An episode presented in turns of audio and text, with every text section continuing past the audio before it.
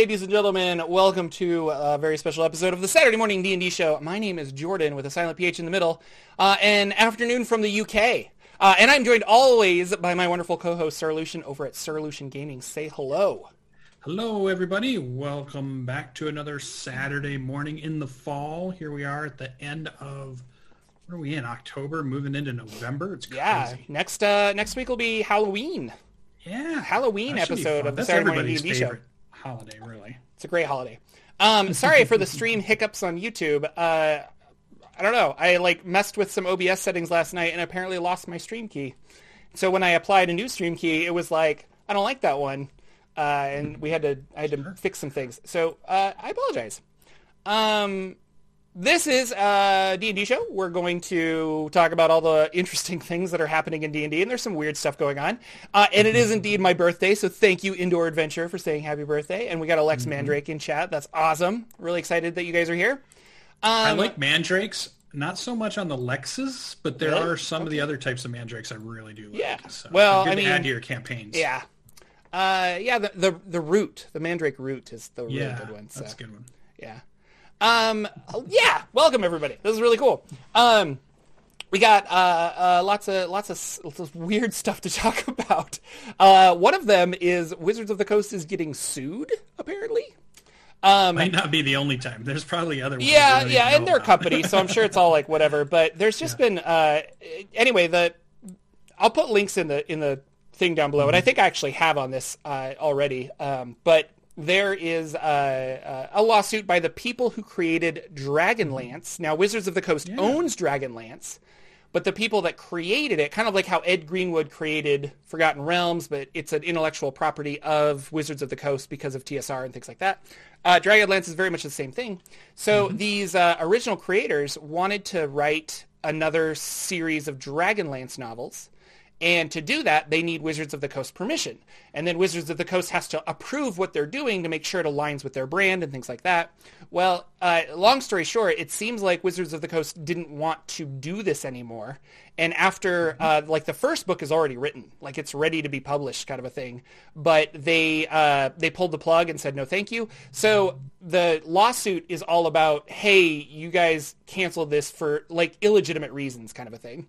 Um, and if you, and we, I don't know if you know more about it than I do, Lucien, but uh, I don't, and I think the one thing that was kind of left out that it, I don't think anybody knows, and we might not, because sometimes when you talk about legal matters, everybody clams up and their lawyers tell them they're not supposed to say anything. Yeah. Because if they go You to an be safe. agreement, they'll put a they'll put like a gag order on Tracy and them if they assign an agreement. But we never. But the only thing I haven't heard where I was going with that is is what was Wizards' tr- reason given for canceling the book? Like, what were the words they used to say, "Hey, Tracy and Margaret, we're sorry, we're canceling the book because of this." We're I out." I don't think they gave heard that yet. Yeah, yeah, I don't think that they gave a, a reason. Um, I think it was something to do with. Ah, I'm trying to think. But I think Um, they'll have to now because there's something going. They have to say, "Here's why," and Yeah. then we get to dissect that and say, "No, you guys are not being fair," or "Yes, you are being." You know, but once we hear that, And and I was going to bring up like uh, so uh, Cody from Taking Twenty. He actually did Yeah. Mm-hmm. a really good video on this, and I'll put that link down below as well. But if you wanna if you wanna just like a good overview of what they're doing, he did a really good job of just kind of like here's what we know, here's what we don't know, and it's also really easy to vilify like Dungeons and Dragons and Wizards of the Coast and things like that. And you're right, maybe they didn't make good decisions, but uh, something that was a good takeaway from uh, Cody's video is that they haven't said anything. So like we're literally getting one side of a story. And that's really easy to be like, let's jump on the bandwagon and like hate everybody kind of a thing. And it's like, no, we should wait and hear both sides and figure out what actually happened kind of a thing. And then you make a make a decision from that. So I, I don't think uh, I don't think like I don't know. Yeah, D- so, like, D and D's not going to get canceled or anything. like people are still going to play it, but like uh, it was it was just interesting. But yeah, basically they're anyway. So long story short, we're not getting uh, more Dragonlance material, and it sounds like uh, Wizards of the Coast could make a Dragonlance campaign setting, but like after something like this, I doubt that they're going to want to deal with Hasbro anymore. So we'll see. I don't know. yeah, yeah. Um, and that's the thing. Wait for more information. Don't jump Mm-hmm. to conclusions on hearing half information. I think that's one of the reasons that we have as many issues as we do in our world right now, as we all like to jump to a conclusion, not hearing everything. But you know, I like those authors. I read those books. They were cool. Yeah, books. I've- I'd I read- to see them come back. I read the first one a little bit, um, but I was going to Um, ask you if you'd read them and if you like yeah. them and what have you. Well, the, at least the trilogy. When well, I, I watched Cody's video, like you said, and he he did a cool screenshot of all the books they have written, and it's a big. There's a whole bunch of them I have not read from um, those two authors. In fact, back in the day when I read those books, I thought Tracy and Margaret were both women. I never even knew Tracy was a guy Mm-hmm. until when I went back and researched it this last couple of years. I had even I didn't even have any idea. Um, I just thought it was cool that there were two women writing D and D books back in the day. That's what I was thinking in my head back there. So we'll see. Dragonlance is a cool campaign setting. It's not one we've seen come back in. Like, when's the last time we've seen a book for one of the editions for Dragonlance? I'm thinking AD and D. Did we get a third edition Dragonlance think there was a third setting book edition of any Dragonlance, type? yeah. Fourth edition. So it's not like it's been. which is weird because a lot of people hold it in such high regard, and it's probably Yeah. because of the novels. And they've made animated movies and things like that. And Yeah, there's and they're- cartoons they're, I've fun. seen. Um, Yeah. And uh, I I remember reading the first one and really liking that Raistlin Majere guy. He always seemed cool with his red robes and stuff. But uh, yeah, the twin brothers that had an issue. Yeah, that was such good stuff. That, but it, it is '80s and '90s fantasy stuff too. So there is a certain type of fantasy that was pretty cool back then. You know that, but it was, you know, as we're seeing now, everything's coming back up where it's being looked at from another lens, the 2020 lens, and so now you have you know a lot of different stuff. So it's Uh-huh. interesting that I like the timeline that got set up because that made it more me understand they were started their talks in 2017. Here we are three years later. That's a big commitment.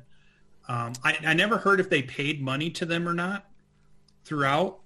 I'm not If sure. If there had been any Yeah. money exchanged, what the money was they were going to make off of it, that they're now not going to make off of it. I didn't see any of that listed.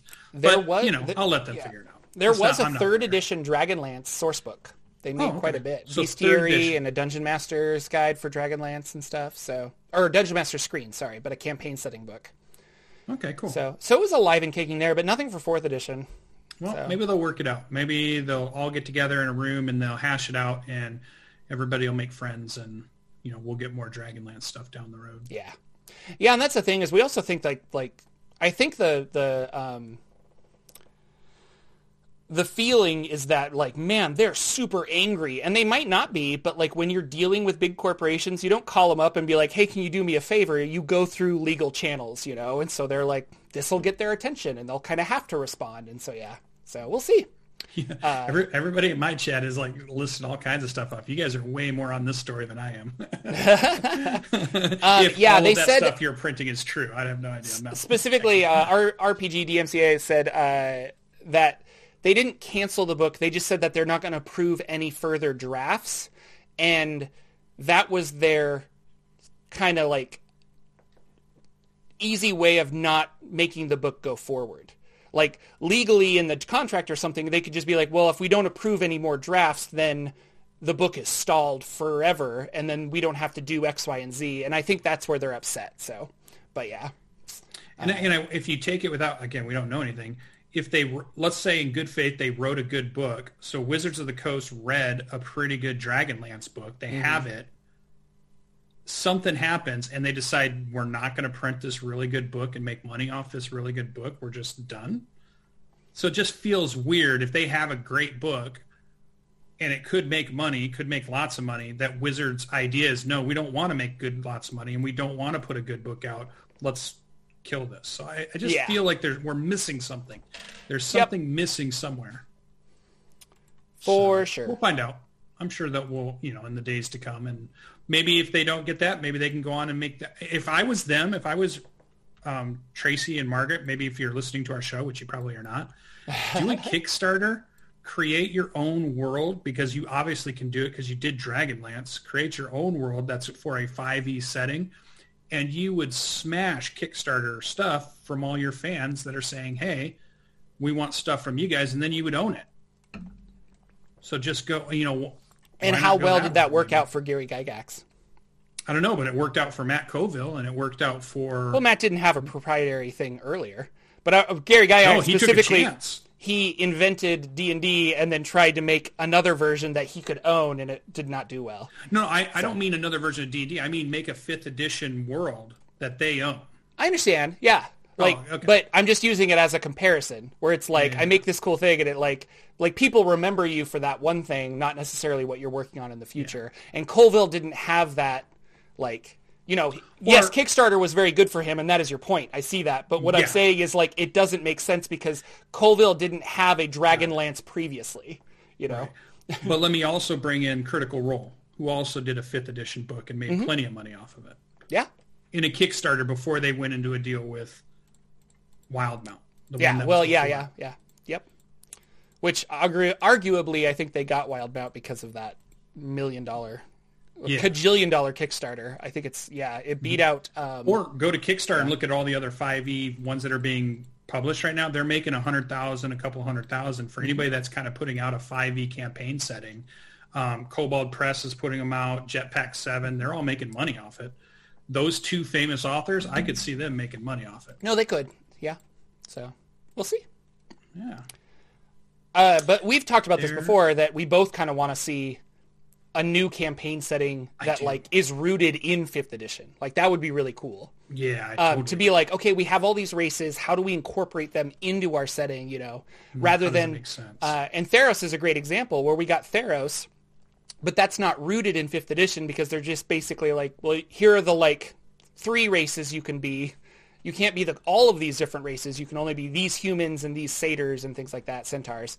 Uh, but it would be cool to have like, yeah, that I don't know, just that setting that's like using the fifth edition mechanics. We're going to build a setting rather than trying to use uh, an older setting and shoehorn fifth edition mechanics on it. But yeah, yeah. I uh, yeah, I don't know. uh, Lori, you should know what's going on.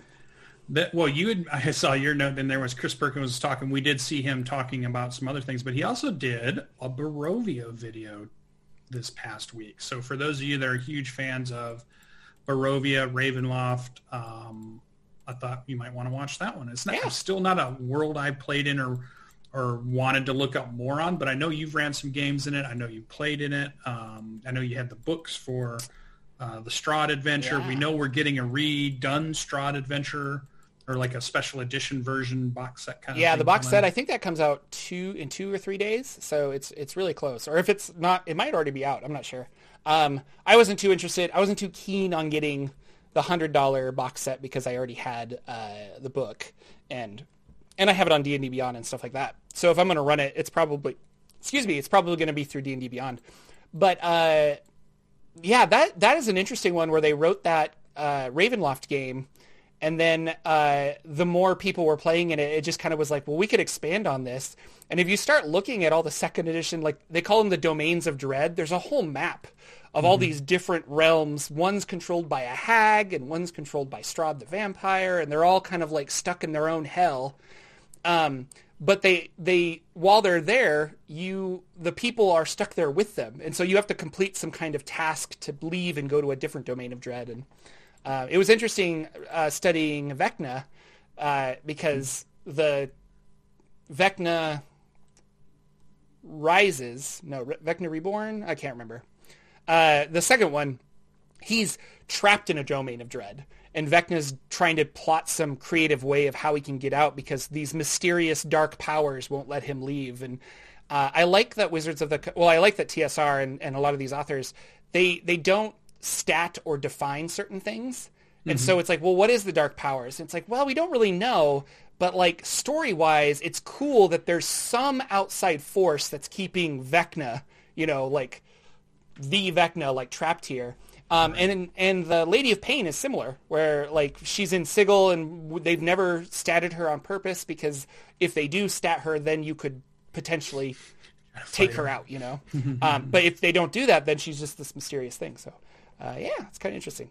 Um, uh, uh, Nerdarchy um, did they've been doing weekly, daily live chats with people, and they had Chris Perkins on, and I was like, oh, that's cool. So I sat down and uh, was watching that um, because I like Chris Perkins a lot.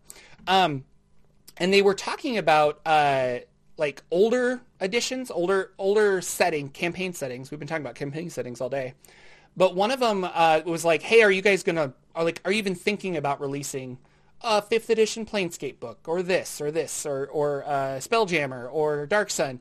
Are you going to do that, or are you just going to kind of focus on your Magic the Gathering stuff? And uh, he had a really good way of saying it, where they Wizards of the Coast now specifically, they don't want to make a book that you buy and take it home and put it on your shelf and never open it. And he's like, we did that a lot in third and fourth edition, where we would make these books and people would buy them because they'd be excited, but they didn't really, they weren't useful at their table. So they're just like, I don't know. And they kind of like put it on there. And then they just feel like that's wasted if you don't even open the book and read it or, or use it in some way. So when they're talking about campaign settings, like we'll use Spelljammer for an example, um, he wants to know like what new and exciting story or what's something new we can do with that system as opposed to uh, just kind of bringing it into fifth edition. Like that is a cheap, easy way to make a book and it makes money probably. But in the long run, will it spark a whole new bunch of people to be interested? And Eberron kind of did that. Like we got new stuff in that Eberron book that was not from the 3.5 era and uh, and and then it did do things like it statted the artificer for 5e and stuff like that. But but I thought that was an interesting mindset is there they they are aware that they're like we could just print books. Like it's not hard to upstat spelljammer and reprint it and send it out to you. But like as a company like we don't want you to have another book on your shelf that doesn't do anything. Like we'd much rather you know make a make a, a core product so. Mm-hmm. Um, yeah, so they, he was saying like he just didn't see the purpose of 5eing a second edition campaign setting, and I thought that was really cool. So it was a good interview, and uh, they took questions from chat and stuff, which is not something you get with like lore you should know or the dragon stuff uh, questions. Um, so it was fun to just be able to. And I sent a question. I was like, Chris, I would like to know about this, and he's like, Oh, so it was cool. Very cool. So if we extrapolate on that a little bit, do we take from what he said we're not going to get older worlds 5eified? I don't I don't think so. Or if they the do said, that's what you're taking from what he said. If they do, they want to tell a new story with it. So um Oh, okay. So here's the idea of like uh maybe maybe they do a Dark Sun book. Mm-hmm. But uh maybe the spin on it this time around is instead of the sorcerer kings that are all over Dark Sun, uh, maybe past adventures have taken those out. And so your goal now is like the world after that. And you have to figure out how to like regrow vegetation in the sand without magic and stuff like that. And so I don't know, like, like what's a new story we could tell as opposed to just like regurgitating the same thing is I think what he wants to do. Um, because the Forgotten Realms is growing and changing and you know yeah. there's like things there's things happening in a lot of those uh, adventures that have changed you know like Elturel is different from Baldur's Gate. That got teleported to Avernus and stuff like that. And so uh, they're it's I, I, I don't want to say it's a living world but they're you know I don't know. They're they're moving forward with it giving it a history. So Tasha's Tasha's fits with that. So I wonder whatever the next book announcement, I wonder if it'll fit with what he's saying. Yeah, I don't know. Because we don't have any more cities in the in the Sword Coast to really do not big a full on no. book on. Yeah. So what is going to be the next campaign thing they throw out? I mean, besides we know we're going to get a probably another Magic the Gathering one. But I wouldn't be surprised if we one. if they did like, and I've talked about like Planescape before, but like a, a Planescape slash Manual of the Planes kind of book, where like here are the existing I don't know, planes, but we're going to give you some new tools of like, this is specifically how you get from one to the other. And mm-hmm. this is, there are gateways located here, here, and here. And here's like what you have to do to get through those gateways and uh, really, you know, statting it up so that it's a fun fifth edition resource uh, that has I don't know, not I don't want to say new mechanics, but like I don't know, just new stuff. So mm-hmm. I don't know. This is you're right. This is something we could just like pick apart when he just kind of flippantly said like we just want to make better books. And so it's like, yeah. Uh, well, I'm sure he chose his words carefully because he knows what the schedule is, right? And he knows yeah. what they're working on. Yeah. So I'm sure he kind of picked it. So I'm wondering if we we keep that in mind what he said, and then we kind of overlay it with what we start to get over the next year because we're going to get a bunch of new announcements coming up. We're almost done with this year, and we'll get the 2020 or the 2021 calendar of D&D books that are going to go up on our shelves here pretty soon, I'm guessing. So it'd be cool. I'm interested. I buy a lot of those books. Um, I do put buy a lot of books and put them on my shelf and don't take them down very, very often. So, I mean, I'm buying all those books too. So, Um, and you're right. Like I, I read them though, and so uh, specifically fifth edition. Well, pretty much all my books I read. Uh, some of them are there because you're like, oh, I want to like collect this or something. I understand the collection need, but uh, but you're right. Like I, I haven't run out of the abyss. Like why did I buy We'll- that? We'll do it I've never ran through. it. You'll read it. It but I read cool. I've read it, you know, front and back a whole bunch and it was fun for my channel when I was doing stuff on demons and things like that. And so Yeah. it's I don't know, like they're they're also just fun to read. But uh I love 'em. but you're I think a lot of players were just like, okay, I got this like book, but if it doesn't have mechanical stuff for my character, then I'm just going to leave it on the shelf and things like that. So I don't know. I don't know. Interesting. Uh, speaking of playing games, uh, so Wizards Yeah. of the Coast is introducing some online play. Um, they're gonna they're gonna host like a monthly online game, and I say host. They're going through a a, a, a, a company that will connect players with DMs, um, and you pay a certain amount of money, um, and it's kind of like the Gen Con convention, or I went to Bride of Cyclops Con, where we bought a ticket and then you spend the, the like four dollars to be in a specific game. Um, and that money is usually just so you show up because they don't want somebody like like if you actually have to put money down on it odds are you'll You're be there and you'll play rather than like well i'll I just agree. sign up for these 40 games but i'll only go to this one kind of a thing. Uh, so it's it's I, I was against it at first. I'm just like, I already paid a ticket to go to Gen Con, but then when I actually went to Gen Con, I'm like, oh, it makes a lot of sense that I had to just pay like $3 to be in this game. So, Mm-hmm. because there's so many no-shows, you know? Yep. There's a, some incentive. Um, but you can sign up to be a player, and there's going to be a bunch of game slots. This is going to be November 13th and 15th. Uh, but the coming up. interesting thing is you can sign up to be a DM and get paid, apparently. Yay. Um, and you know how much we've been talking about, like, should DMs get paid? And, like, it's interesting Mm-hmm. how it seems like it's okay now, but maybe, man, like two years ago, it was like, oh, it's blasphemy. Like, ah, I can't believe that you would ever do that. And and uh, if we pay DMs, all of a sudden my DM for 17 years is going to want money for all the fun I've been having. And it's like, well, man, at least buy him a beer or something. I don't know. like, it's a lot of work. So I don't know. Are you? Do you think you'll uh, take part in this virtual D and D weekend? It's November 13th through 15th. Mm-hmm. Um, I think I'm going to look at it because I feel like my work schedule isn't going to be too bad during that month. You should sign up for a game, and then we can maybe talk I'll about our DM experience. some stuff, and maybe I'll get paid, Jordan. Do it. Maybe I'll get paid. Do it. Do some Uh, good stuff. But yeah, I think the I'll idea run is that Dragon on the Mount. Uh-huh. Um, I've already ran it a couple of times for friends, so it was pretty Do it. good. Do it. do it. Uh, so yeah, it's um, but I think they want to do it every month. So December they'll have Yeah. December 13th and or the middle of December and the middle of January. Uh, and it's interesting now that I think like Goodman Games was doing this earlier where they're just like, well, there's a pandemic. Guess we'll try this online stuff. And they weren't good at it, but they were like, okay, we got to try it. and now it's like three or four months later, and all of a sudden, uh, Wizards of the Coast is like, well, I guess we'll try some online stuff. Well, then here's a question for Um, Which they did for their other cons earlier, but like, boy, that first one was real rough, and Mm-hmm. Yeah, yeah, the live event or whatever, yeah, they're they're getting better though. So So the question for Jordan then is, if you could have a career as a DM, it would pay your bills. You could make enough each year that you would be able to support you and your family. Would would you choose that career? Would you be a career DM?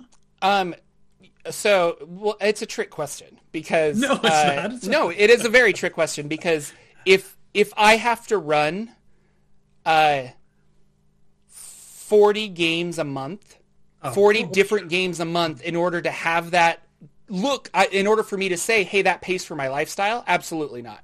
What if, if I'm running two games a week, if I'm running What if two it's games, forty hours? no, just like 40 you hours. No, that's you'd never be able to do 40 hours a week of of of being uh you're okay. So in your 40 hour a week job right now, like Yeah.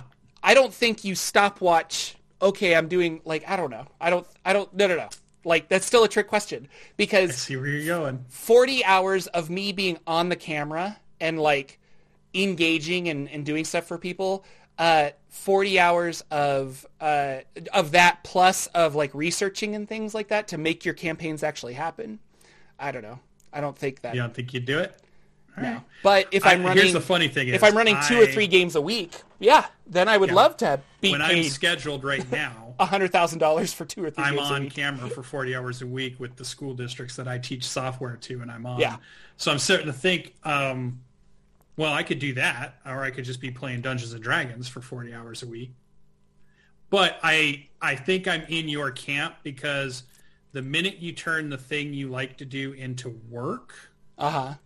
somehow the dynamic begins to change, right? When you have to do it and now you're not doing it because of fun. I know a lot of people say, you know, if you love to do it and you can get paid for it, that's the best thing in the world. But sometimes if you turn your hobby or that thing you like into your job, then all of a sudden you start not liking your hobby anymore because now it's your job. Now I don't know if that's true for everybody, and I'd be worried that that would happen to me.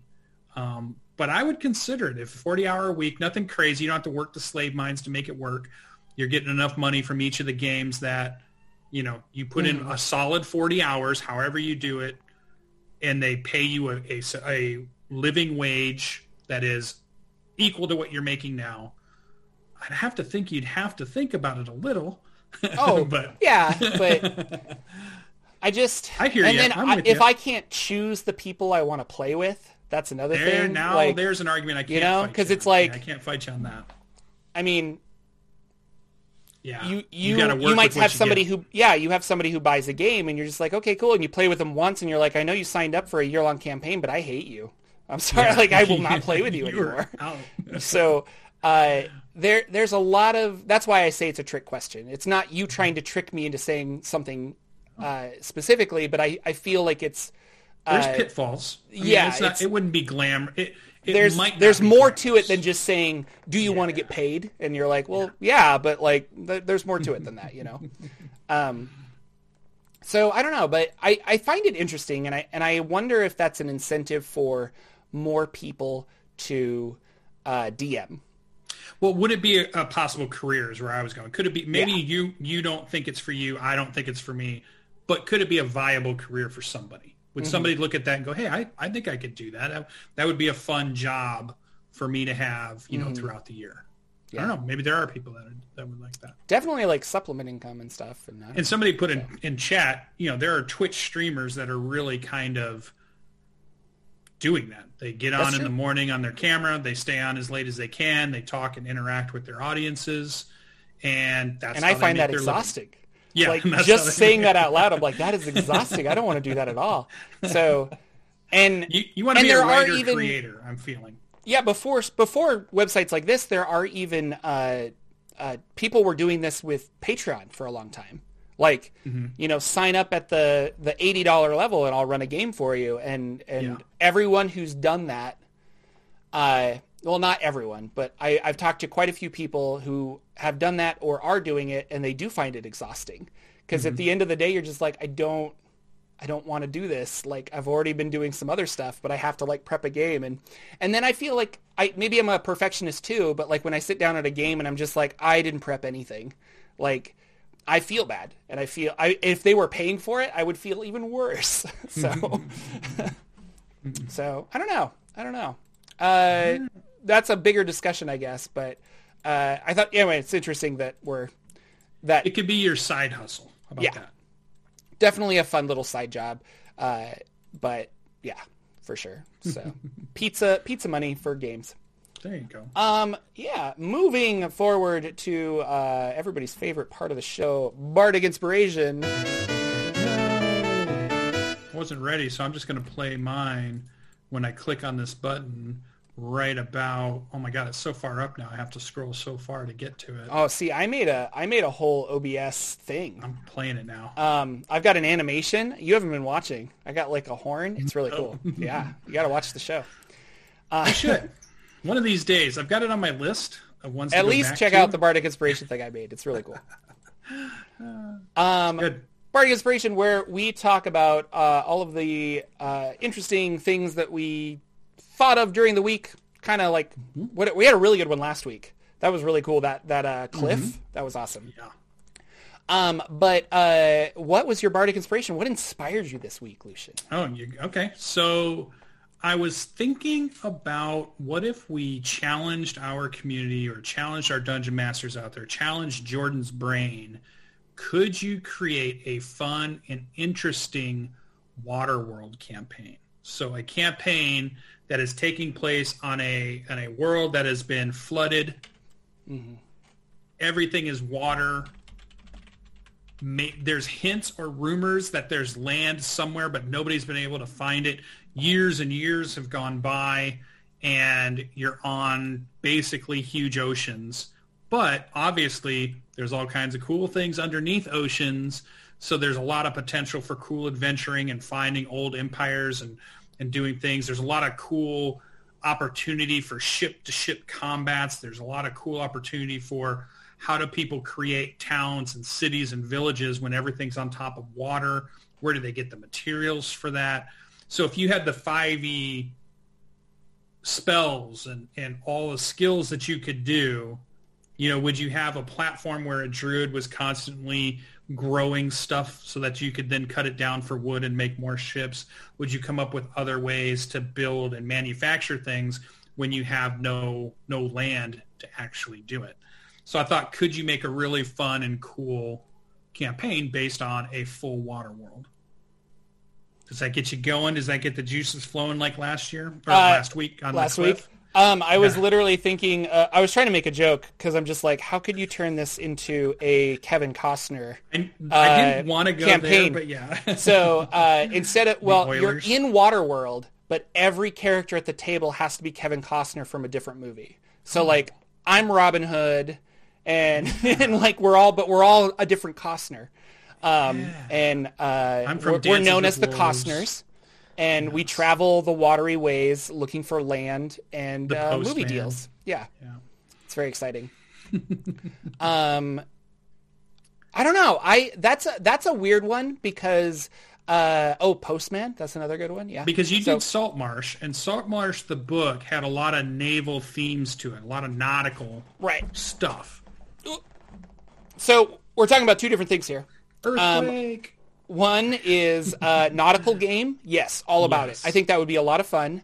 I like underwater adventure. underwater adventure. I like all of that. Like I, I'm still waiting for Forgotten Realms to give us a Sea of Fallen Stars adventure where we're sailing all around. like that would be so really cool. Don't get me wrong. I love I love that. Um, but I Superman's dad. Thank you, Indoor. I was like, yes, one of us is Superman's dad or dad. Um, but the entire planet covered in water and like resources. I mean, I want to do the opposite. Like I've I've always been wanting to do the desert Mad Max campaign. Desert world. Like Ah. I've been wanting to play that for a long time. Uh, so so I don't know because if if you don't have a, a hub, I guess your ship is your hub, and you're gonna have a ship or something. So mm-hmm. uh, maybe that's your home base, and your home base can just travel, and that's kind of cool. Yeah, I would think your players would have a ship to start with. Yeah, They would be they would cruise some skimmers or some different ships. There would be there would be floating towns. There would be would you Yeah. or would you do that? Would you have like a floating town and then five miles away is a floating village that supports the town and maybe they do it by mm-hmm. kelp growing and they bring the food over. So you could almost make a real world. It's just water is the mm-hmm. plane that they live on versus they live on dirt. You know, how could that whole world work and still have towns and cities and villages? And it, it kind of, you could almost go to the, if you watch that Mortal Engines, I was just thinking um, Mortal Engines. Yeah, all of a sudden you start to get into that kind of an idea where you still have cities and towns and villages, but things are different. So the water would change it and maybe those things float around and shift on current. So you have a current nation, not necessarily one that's drawn out and sits, but it's more it's like this is the North Current nation, this is the South Current nation, and sometimes they come into war and they battle each other when they get too close and things start to change. and every wait, 50 years, the currents, you know, something happens with them and causes strife. so there, I you- feel like there's a cool thing there. do you hear that? The, No, I don't. The drums. El Nino's coming. El Nino, El Nino. and that'd be your campaign. Oh, so good. Uh, we must find the the Holy Spirit La Nina to Yeah. counteract. What about you place your campaign as the sea level is falling? and now revealing the land for the first time. So it's been a world of all sea. It's been a world of everybody's been on water. And we're finally in the beginning years of when it's all coming down and evaporating enough that land is starting to show again. And what kind mm-hmm. of chaos does that cause as the mountains start to rise up from the oceans and the ancient cities start to be revealed mm. slowly throughout the years, you know? I don't know. I just it kind of jumped into my head, and I thought, could you could you do some cool stuff with it? Because you could do a lot of cool weather effects. You could have lots of cool ship to ship battles. I thought those would be fun for players in a campaign where you have lots of pirate fighting and lots of ships fighting, and you could bring in weird ships like whales with you know big structures on them, or you could bring in you know any of the Spelljammer ships, keep them on water. You don't have yeah. them fly you know, what are the dragons doing? How did they try to survive this? How did the giants try to survive this? You know, they all must have tried to find a way to live in this world. They're just not going to die off. So mm-hmm. it could be a fun thought exercise or a fun campaign for a group out of the norm. You know, way different than a normal campaign mm-hmm. that you might be starting. No, uh, so again, talking or thinking while you're talking, like uh, they were talking about icebergs in YouTube chat, and uh, what if you had like oh, a campaign? Yeah. What if you had a campaign that had some cataclysmic problem at the end, and then you're like, okay, we're going to flash forward a thousand years. All the ice caps are melted, and so now you have a different group of adventurers, but they know, you know, your players know the history, and yeah. that's kind of fun. Like, how did we get here? Like, oh wow, and they know, like, if only I don't know, maybe you hear a rumor, like, if only we can get to this area and go down five thousand feet then we they can get the ancient relics that our, our previous yeah. characters had or something and maybe like reverse this yeah yeah that's like actually it. similar because uh, so my my ghosts of saltmarsh game ended in a tpk mm-hmm. but we were talking on the saturday morning d&d show like I could have been like, okay, all of those characters died. Make some new characters. We're going to flash forward like 30 years where the Sahuagin mm-hmm. have now taken over Saltmarsh. Yeah. And that's a whole campaign that you could continue playing and it would be really fun. So a cool yeah. timeline campaign really is what you're you know where you're playing in the timelines different the players yeah. get to play in different parts of the timeline mm-hmm. that is that does sound fun yeah. Well, and, that was and mine. other games have done that where it's like, okay, I want to go back and play. Like uh, Forgotten Realms specifically made a Netherese thing where it's like you can play at the mm-hmm. beginning of kind of the Netherese Empire as opposed to in you know modern day Forgotten Realms. So yeah, well, last year's um, charity adventure they created in Dragon Plus, the one I got to play test, was that you went and found a wizard's clock that was stuck and part of the adventure was you would move the arm of the clock and you would go back a thousand years and you need to get something from there to fix the clock that you needed. And you actually went to the tomb of horrors as it's being built. Oh cool. it's not completed yet. Yeah.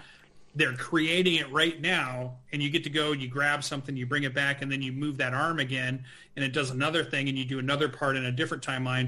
And then you finally get to come back and you get to fix the clock tower that is an old wizard's time mm-hmm uh, magical artifact thing. So it's it like a, really video game kind of thing, like uh, Chrono Trigger, where it's like I'm going to go yeah. back in time and introduce a flaw. Trigger.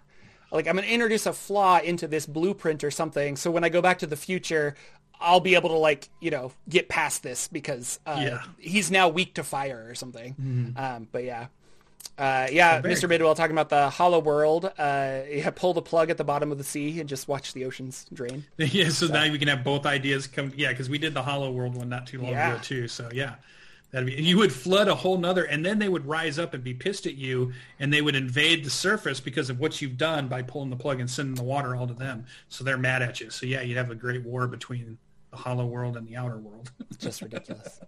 This would be great. So that was mine. I did have a bonus one, but I felt like I took up enough time on Waterworld. I wasn't sure if we were going to, when I was thinking of it, I wasn't sure how far we'd be able to take it. But now that we were talking about it, I felt like, oh, yeah, there's a lot of cool stuff there. So what was Jordan's uh, Bardic inspiration for well, this week? Um, so I've been, uh, I've been working on my, I'm, I'm, trying to write a campaign setting. I think I've talked yeah. about this before. And I, I, was working on it a lot this week uh, because of um, I didn't make a video for this week um, because I was really busy for other stuff, and it just was like a source of anxiety where I'm like, uh, I'm not going to get this out on time, and so I finally was just like, just don't do it, and like work on. And so I was working on this just to kind of clear my head, and it's been a lot of fun. So I got a lot done on it, but specifically, I've been reading a lot of of real world mythology to say what what of this real world mythology do I want to spin or adapt or take for my campaign setting, and. Mm-hmm. One of the things that is in uh, a lot of different mythologies, but specifically we're going to talk about Greek mythology, are the Fates or the the Moirai. And the Moirai are these three women um, and they are like the weavers of fate. And so they're they're spinsters, and they've got like their thread. And when you're born, they have like your whole uh, life in a tapestry kind of a thing, and they can alter that if they need to. But like they're in control of that. And I was wondering, like, how how could you use the concept of fate, or even these three characters, in your D and D game? And I want to think like mechanically like when a character is at zero level, do I say, okay, you've got like 10 fate points and you can use those to like when you use one, you get like an automatic 20 or an automatic critical hit. So the player can kind of mold their fate based on that. But if they use it too fast, it's like, okay, well, you used it all and now you're out of fate points and now your your fate is dead or they could use it to come back from the dead uh, but mm-hmm. then it's gone after that and so that I, I like the idea of I don't well here's the thing I don't like the idea of a player being like or a DM being like well you can't do that because it's your fate to do this mm-hmm. but I like the idea that the player could uh, I don't know like it is my fate to do this and and giving them mechanical tools to assist them along the way and then yeah. just saying like well no that's the gods blessing you in a way mm-hmm. so I like the concept just the general concept if you take it out of it in the beginning you have more options, but the more you use them up, your fate becomes more and more locked in until you have no more options to change your fate. Oh yeah. And so now you're locked in. So your decisions lock in your future, which mm-hmm. is just like a, a crazy thing to think about. And for your players to stumble upon without you saying that out, the whole campaign for me would be getting them at some point to have that epiphany of, wait a minute, I had so many cool options in the beginning, but now I have no options. I'm stuck yeah. because of everything I've done before. And they come to realize, oh my God, we have so much potential when we start. yeah. But our decision kind of railroad us a little bit. That's interesting. I like that. So yeah, I, I don't know. And then I had an idea for a whole adventure of like you could start a new a new adventure and it's like, oh, all of these children are born and they were destined to die by the time they're 25 or something. Mm-hmm. Um, and it is that is their fate. Um, and so all of these kids are your players who are now like 20 or something, or five years, or maybe they're 24. Who knows? It's like mm-hmm. you're going to die next year. Sorry, we never told you. But the fates are going to control your life, and that would be fun for your players to be like, well, I reject that, and they go and they search caves or sail or somewhere to find these fates and to challenge them so that your players can actually rewrite the tapestry um, so that they live or that they're destined for something else. And I thought that could be a, a whole fun adventure where it's like a, you have a ticking clock basically, and it's yeah. like you gotta gotta find them fast or you're gonna die kind of a thing. Mm-hmm. Uh, and just I don't know. I like this this concept of fate, um, mm-hmm. and that fate heavily plays into uh, the uh, uh, Al Qadim setting, which is kind of interesting. But from there, it's really considered like this um, not a deity, but just kind of like, oh, that's fate, you know, and, and you just kind of go along with it. But I, I would like a, a mechanical thing that represents fate. I think that would be interesting. Yeah. So I like the idea too that what you said at the beginning of that is you're going back and you're looking at mythology and you're trying to figure out how or what types of mythology do I want in the world I'm creating. And that kind of in my brain immediately went to, well, yeah, mythology has cool stories, but a lot of times they were supposed to be stories that were help us learn something, right? Or help mm-hmm. us tell something about something or warn us or or encourage us to be a certain way or not to do certain things or to look at things a certain way.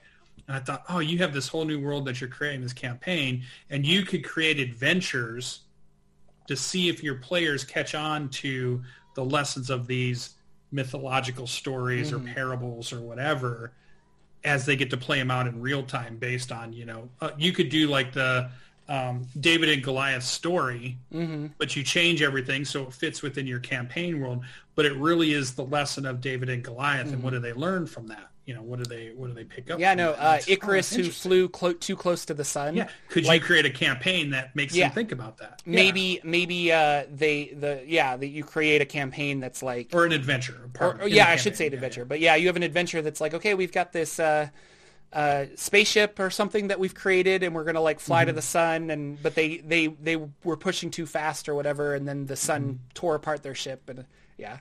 And then. Yeah. you're like, oh, oh, well, that's like a direct parallel, but like, I see what you're saying. I just Yeah, think of do it in such a way that fly. it doesn't. It takes them some time to catch on. Like they Mm. don't know immediate. They don't immediately jump to. Wait a minute, are we doing, you know, this this Yeah. uh, storyline or whatever? So, But it's yeah, been really fun. If you're uh, a patron of mine, I ended up putting the um, the world map that I was building for the for the world, and in, and uh, this was really fun. So baby Oliver, my son, made a uh, we we put paint in a canvas with a plastic bag around it, and he kind of just like slapped it because he's a baby.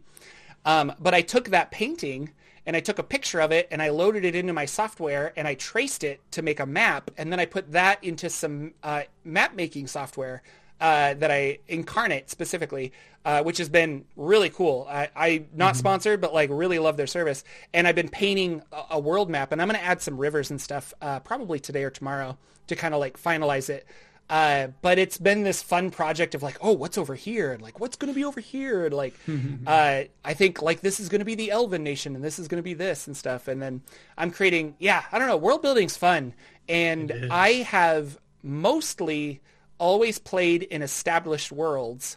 Like I've played in Tolkien worlds and I've played in uh, Forgotten Realms, obviously. Um, and then other games that I've played, like Numenera, I played in a Numenera established world, and Blades in the Dark, I played in their established world.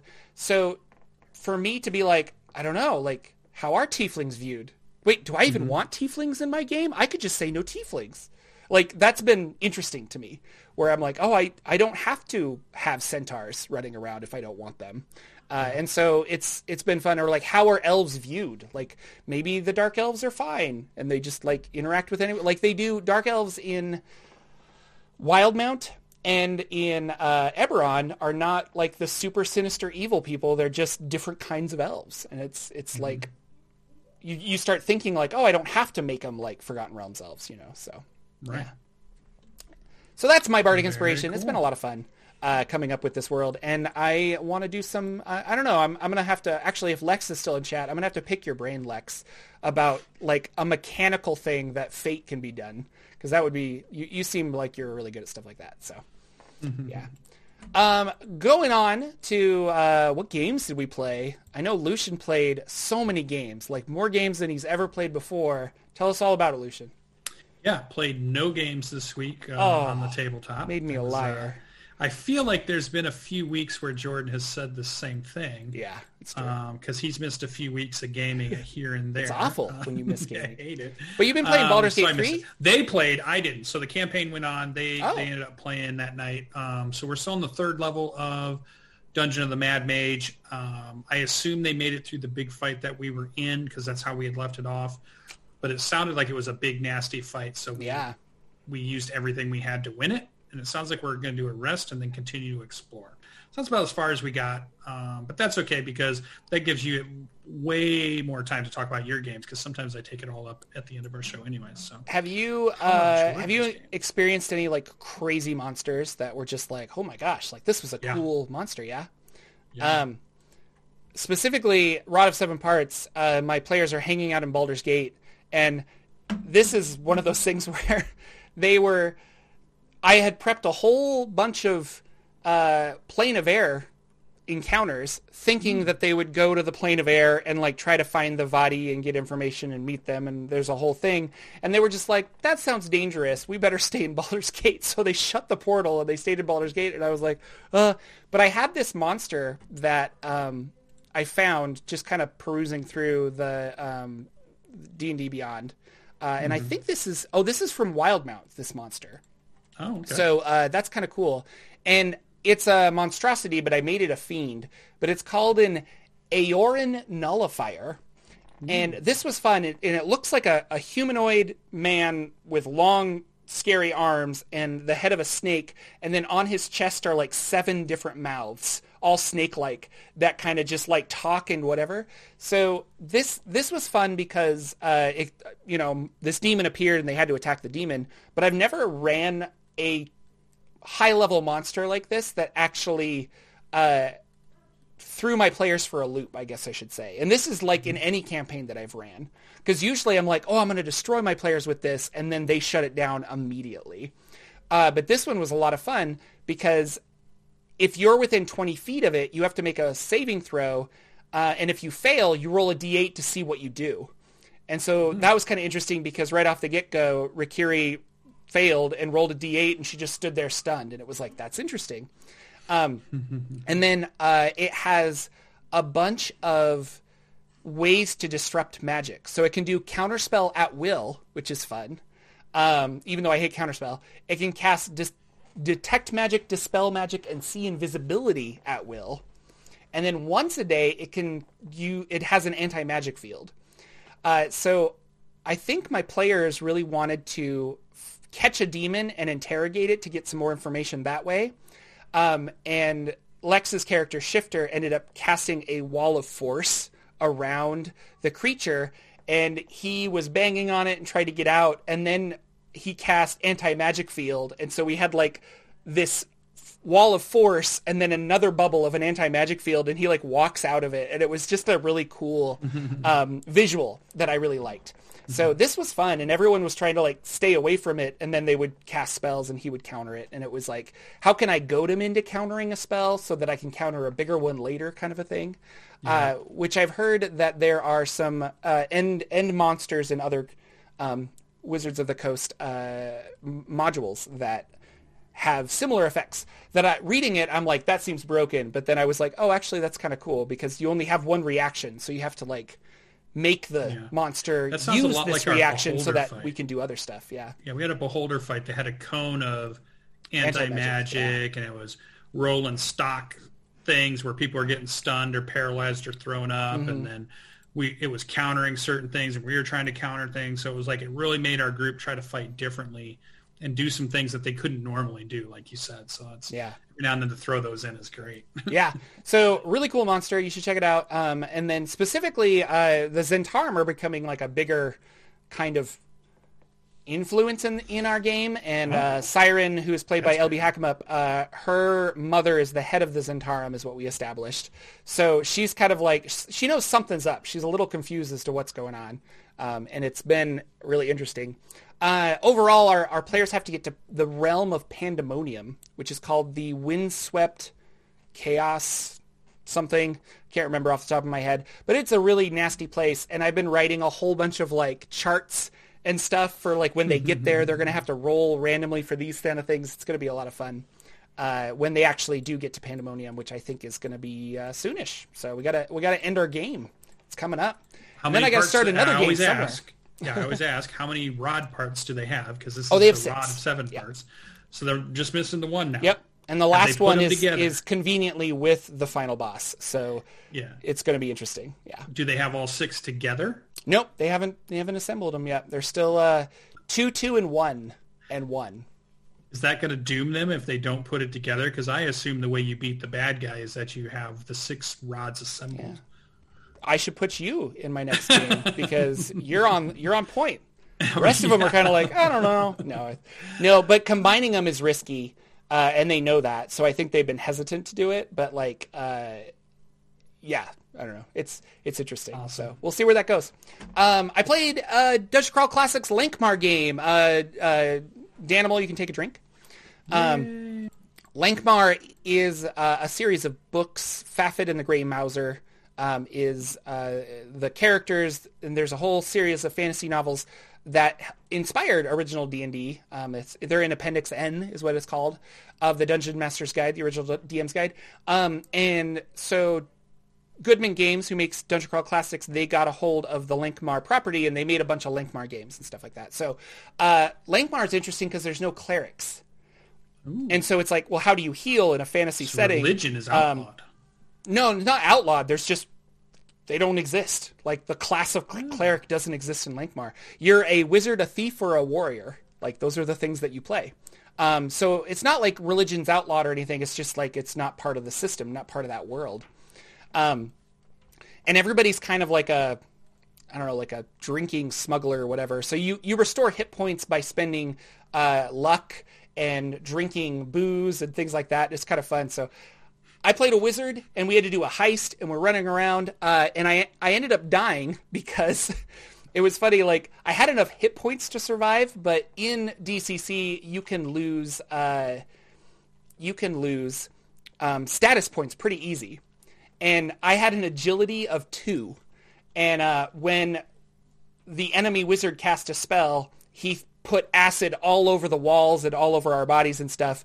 And instead of hit point damage, that actually did agility damage, and it did exactly two points of agility damage to me, and I died.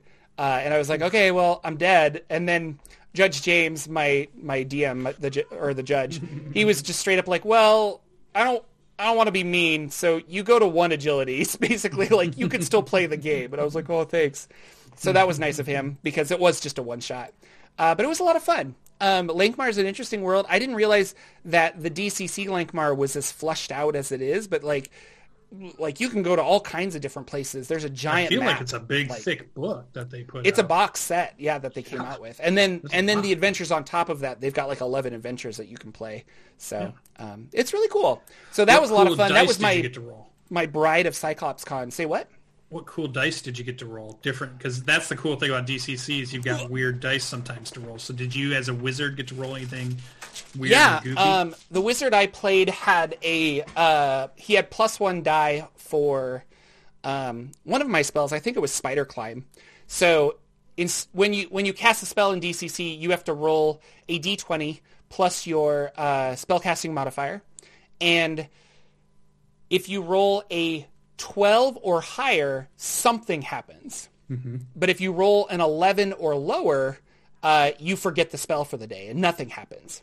So it can kind of stink when you're just like, I want to cast fireball. I forgot it. And like it didn't didn't go off. That that kind of stinks. Uh, but it is really fun when you roll a you know natural 20 and you actually get like a 26 on your roll and then you look at the spell table and it's like oh i blew up a house Wow. And so you can do really cool stuff. And the idea is that magic is volatile and it just, you can't really control what happened. Uh, so DCC has the dice chain. And for my spider climb, I can roll, I get to roll a D24 instead of a D20. So there's that extra chance of doing extra mm-hmm. damage and things like that. But, but no, we were rolling D5s and all kinds of stuff. I was casting color spray. I had a, I had a robot uh, familiar that followed me around and I named him uh, Bartholomew and so uh, me and uh, me, Lagabon and Bartholomew were running around. It was a lot of fun. So would you say Lankhmar is a, a low fantasy, high fantasy, steampunky? What what kind of what kind of so, feel to the setting are we getting? Um, it's it's definitely it's definitely fantasy, and it's like a, a medieval fantasy, I think, because mm-hmm. uh, there's like you know f- fire lamps and and the, no electricity and stuff like that. So uh, I, I guess just like sword and sorcery. Like you're usually just like a regular person that goes out and does stuff. Interestingly enough, in Dungeons and Dragons, original older D and D, mm-hmm. wizards always had, sorry, not wizards, uh, rogues and thieves always had the ability to like use magic item. And so it's like I'm not magical, but I can use this wand, and that comes from uh, Lankhmar and Fafhrd and the Grey Mouser because the wizards could do all kinds of wizardy stuff and the thieves were sneaky but they could also use like magic items whereas the fighters didn't really. They were just kind of like knights and stuff. Mm-hmm. so uh, yeah i would say i want to read the books but i would say like more of a i don't know just sword and sorcery i guess. Like you're just an okay. average guy and i have to go take care of this. It's not world ending events for the most part. It's just here's the here's the adventures of, you know, Jordan, the man with the silent PH, and that's the the adventures awesome. of me. So, uh, but well, it was fun. Uh, Elise says happy birthday. She's in chat. Oh, hi, Elise. Uh, she's she's such a wonderful person. Yeah. So, so that's what I did. Uh, and then, if you guys are actually interested in Dungeon Crawl Classics, uh, we are we Jordan. Um, I'm going to mm-hmm. run some tonight on uh, the main YouTube channel. uh, the Jordan with PH YouTube channel. So I was going to play. Uh, sorry, I've got this cough. I was going to play Dungeon Crawl Classics with a bunch of my friends uh, here at the table, but it didn't work out. And so we were talking about it, and we're like, well, we could play online. And I was like, awesome. So I got uh, the People of the Pit. I bought the the maps and stuff from Goodman Games for Roll Twenty. And then we were talking about running it and playing it, and I was like, you know what? Maybe a casually, I'll just stream it on the web. So I, I think it's going to be real casual in the sense of uh, you'll I'll have a webcam on me. You'll be able to see my Roll Twenty desktop, but I don't think they want to be on camera necessarily. But you'll be able to hear their voices and see their tokens move and things like that. Uh, It's going to be super casual, but we're going to play uh, People of the Pit. Um, and look for that on the main channel. I think it's going to be around uh, 5:36ish Pacific. Uh, but I'll have a I'll have an actual uh, stream video up that you guys can check out. So, uh, but it's gonna be I think it's gonna be a lot of fun. We'll play Yeah, play a game. Sounds fun. Gonna be good. Um, yeah. So, anything else before we take off, sir? I think that's about it. I think we're ready for you to wrap it up and take us out of here. All right. Well, thank you guys so much. Uh, thanks for the birthday wishes. Really exciting. Uh, and we will uh, talk to you next week with a very special Halloween episode. Uh, Lucien's going to dress up. I know he's going to be a kitty cat. Um, he's really excited for Mm-hmm. From next from week. the movie Cats because From I the movie so Cats. many I Yeah. love. Yeah. the Taylor Uh, Swift character was my favorite. So It was good. It was. I mean, the whole movie excellent. Uh, that was the movie that started the quick descent of 2020. I don't know if you know that. that's like cats came out and then everything And just then kept getting worse. Um, that was that was cats. awful. I'm I'm okay with that. All right, guys, thank you so much for watching. Uh, we'll talk to you next week, if not before, and uh, take care. We'll see you guys later. Bye, everybody. Our intro and outro music is 8-Bit March by Twin Musicom, licensed under Creative Commons. Check out their website at www.twinmusicom.org.